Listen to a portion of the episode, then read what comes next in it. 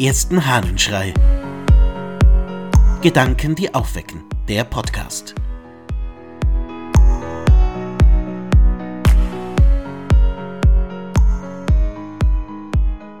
Die Seele erforschen. Aus einer Predigt des Johannes Chrysostomus.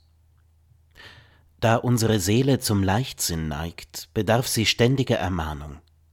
Wie unser Leib täglich der körperlichen Speise bedarf, damit er nicht in viele Krankheiten falle und dann kraftlos daliege, so hat die Seele geistliche Speise und die beste Lebensweise nötig, damit ihr das Gute zur Gewohnheit werde und sie gegenüber den Ränken des bösen Feindes unbesiegt bleibe. Lasst uns also jeden Tag um die Stärke der Seele besorgt sein und nicht aufhören, uns selber zu erforschen. Lasst uns Rechenschaft über uns selber anstellen über das, was wir eingenommen und über das, was wir ausgegeben haben. Ob wir Nützliches durch das Gehör in die Seele aufgenommen und was für Dinge wir in sie eingeführt haben, die uns schaden können. Und lasst uns unsere Zunge zügeln, uns Gesetze auferlegen, damit wir die Worte erst genau erwägen und dann erst sprechen.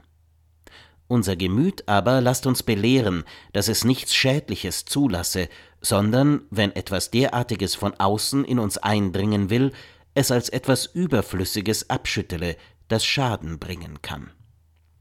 Immer wieder wurde gesagt, dass erst spät, in der Neuzeit, der Blick auf den Menschen als Individuum ein Thema geworden wäre. Aber das, was Johannes Chrysostomus hier als Tipps gibt, das klingt doch sehr nach Individuum. Deine Seele braucht Nahrung, sagt Johannes Chrysostomus, um leben zu können, genauso wie der Körper Nahrung braucht. Aber die Nahrung, die die Seele dann bekommen soll, ist Nachforschen, genau hinschauen, wie man lebt, genau zu sehen, was der Seele gut tut und was eben nicht, auf das eigene Leben zu schauen, auf das Individuelle des Tages. Und das genau zu analysieren. Was Johannes Chrysostomus vorschlägt, ist, sich selbst zu beobachten, im Nachhinein zu schauen, was war denn gut an diesem Tag, was hat meiner Seele geholfen, was war ihr zuträglich? Und wo war Schwieriges. Interessant, dass er auch davon spricht, was man ausgibt und was man einnimmt, dass es darum geht, was das Ohr zu hören bekommt, wie viel interessante unterschiedliche Dimensionen spricht Johannes da an. Und alle sind sie hilfreich. Ich glaube, dass Johannes einen sehr guten Tipp fürs Leben gibt.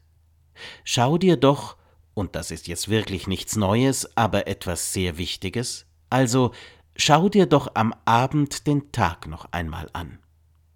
Und wenn du es vielleicht nicht Gewissenserforschung nennen willst, dann nenne es doch den Blick auf die eigene Seele. Welche Nahrung bekam die Seele heute? Was tat ihr gut? Was nicht? Was hast du ausgegeben? Was eingenommen? Welche Gemütsregungen waren da? Und warum? Wo hast du dich aus den Dingen raushalten können, die deiner Seele nicht gut tun? Ich glaube, der Tipp des Johannes Chrysostomus ist sehr viel wert. Und er ist ganz leicht praktisch umzusetzen.